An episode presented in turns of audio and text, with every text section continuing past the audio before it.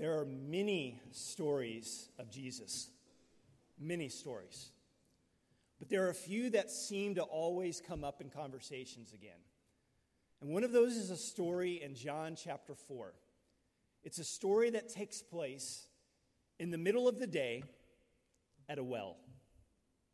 It's a story where a man is visiting with a woman that he is not married to, which would not have been considered kosher at all. There is a man who is known as a teacher, and the woman is not. There is a man that is considered by many already to be the Messiah, and there is a woman who has made questionable moral decisions. But in most ways, it's normal. They're at a well, and Jesus asks the woman for something to drink. It's about water. And so she talks in terms of what's going on there, but then we get to this text that was read this morning, and Jesus has this to say about this encounter. If we could put that back up. Jesus answered, Everyone who drinks this water, the water that he can give her, or excuse me, the water he's about to drink will be thirsty again. But the water he, whoever drinks the water I give them, will never thirst. Indeed, the water I give them will become in them a spring of water welling up to eternal life. You see, most of the times people come into contact with Jesus in the Bible and the stories we have, they think they're coming to Jesus about something else, some normal part of their life. It might be that they're sick, it might be that someone that they loved is sick. It might be that they just have a question to ask this guy that's known to be some great sort of teacher for some people. But almost every single time people come to Jesus, they walk away with a different conversation than what they brought to it. Because inevitably, Jesus encounters us where we are and has the ability to take us somewhere deeper. All of us show up here today with the conversations in hand that we bring with us. Many of you are brand new students at York University. You have your own perspective of what's going on. Many of you are returning students. You've got your own filtered conversations that you want to bring to bear for this year. But whatever we're bringing with us, no matter what our background is, as questionable as this woman at the well, or if we consider ourselves to have been Jesus followers for a long time, it does not matter. It does not matter what your background is. When you come to Jesus, He can take where you are and bring you to a deeper place that you never expected to go. And that's what He does at the well. But notice what John does as he tells this story in John chapter 4. It revolves around drinking water, it revolves around the basic necessities of life that everybody has to participate in to survive. But what Jesus has to tell her is when you get to know me, and you get to know me by learning the ways that God has already been at work in your life but when you get to know me, and we have a relationship, because when you have a relationship, a real intimate relationship with someone, it changes both of you. There's no other process that changes us as much as relationships with other people. And so Jesus says, when you know me, you will discover water like you never believed would exist. You will not be thirsty again. There's a lot of things that we can do at York University, a lot of really good things.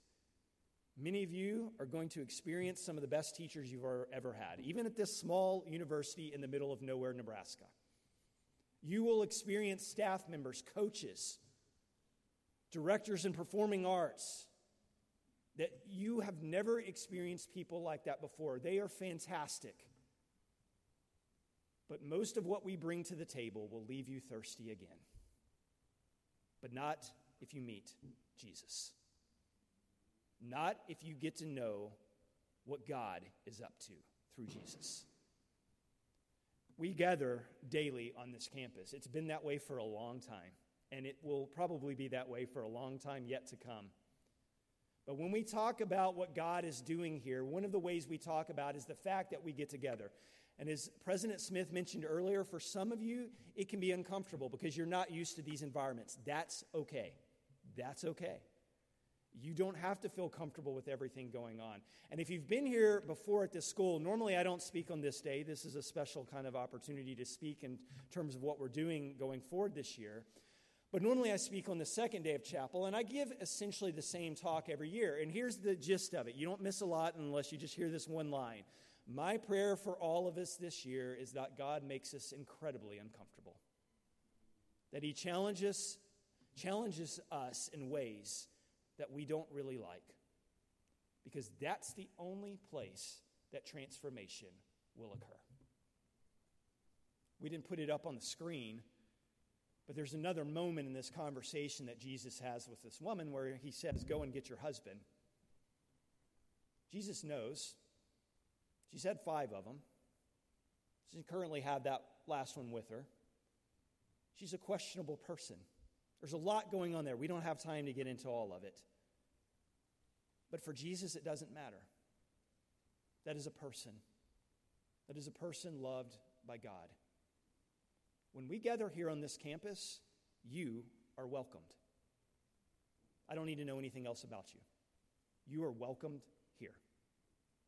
You, all that you bring, all the baggage, all the positive stories, all the negative stories, all your strengths, all your possible areas for growth, all of that, whoever you are, your family history, your racial ethnicity, all of those things you bring, whether you're rich, poor, or somewhere in between, all of that, you are welcome here because what we try to do here is say you are welcomed with Jesus. And as Jesus gathers you around the well, I want you to have a life changing conversation too. So Dr. Smith came up with an idea. I liked it. I think it's a good one. That we t- call this time when all of us gather as a campus the well. Because what we want to do is shift the conversation we're having. It's been a long time since chapel at York College was considered to be some massive religious ceremony. That's not what this time is. This is not a place where if you're an outsider and that you're looking in and thinking, I'm not one of those religious people, because that's not what, what Jesus normally did was take the normal things of life and say the holy is in them. Jesus threw and casted aside all the kind of unhealthy empty religious ceremonies and said, No one has time for that. Those don't mean anything. What means something is getting to know me and getting to know the Father who sent me. And that's what we want to do. Now, like I said earlier, that is challenging. I don't care who you are. So we're all in the same place when we gather here. No one is above someone else. You will hear messages this semester and next semester and years in the future, if you're still here, that will challenge you. Some of them will make you uncomfortable. That is okay. Lean into that discomfort. Some of you, for the first time, will hear a hopeful message, hopefully. a message that there is something else out there for you. Lean into that. Feel okay with the fact that you might not have heard that before, but be willing to lean into that discomfort. And this lady that Jesus encounters in John chapter 4, it turns out that she goes and she tells other people, This man knew me. He knew who I was. And I, I may think her assumption is, and all of you know it's not pretty.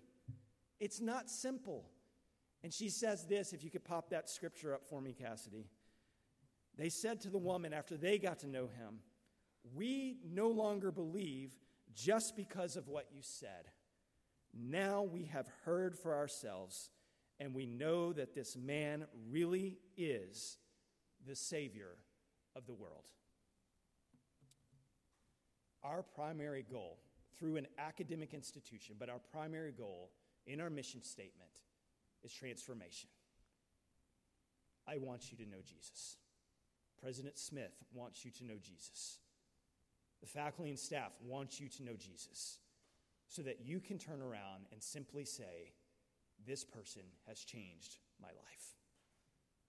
So, God bless as we engage in serious conversations that matter to our life as Jesus does we don't ignore the difficult things, but we engage it where it is, not in some, you know, far-fetched religious ceremony, but as people who gather together to see what God might be up to. So God bless our semester.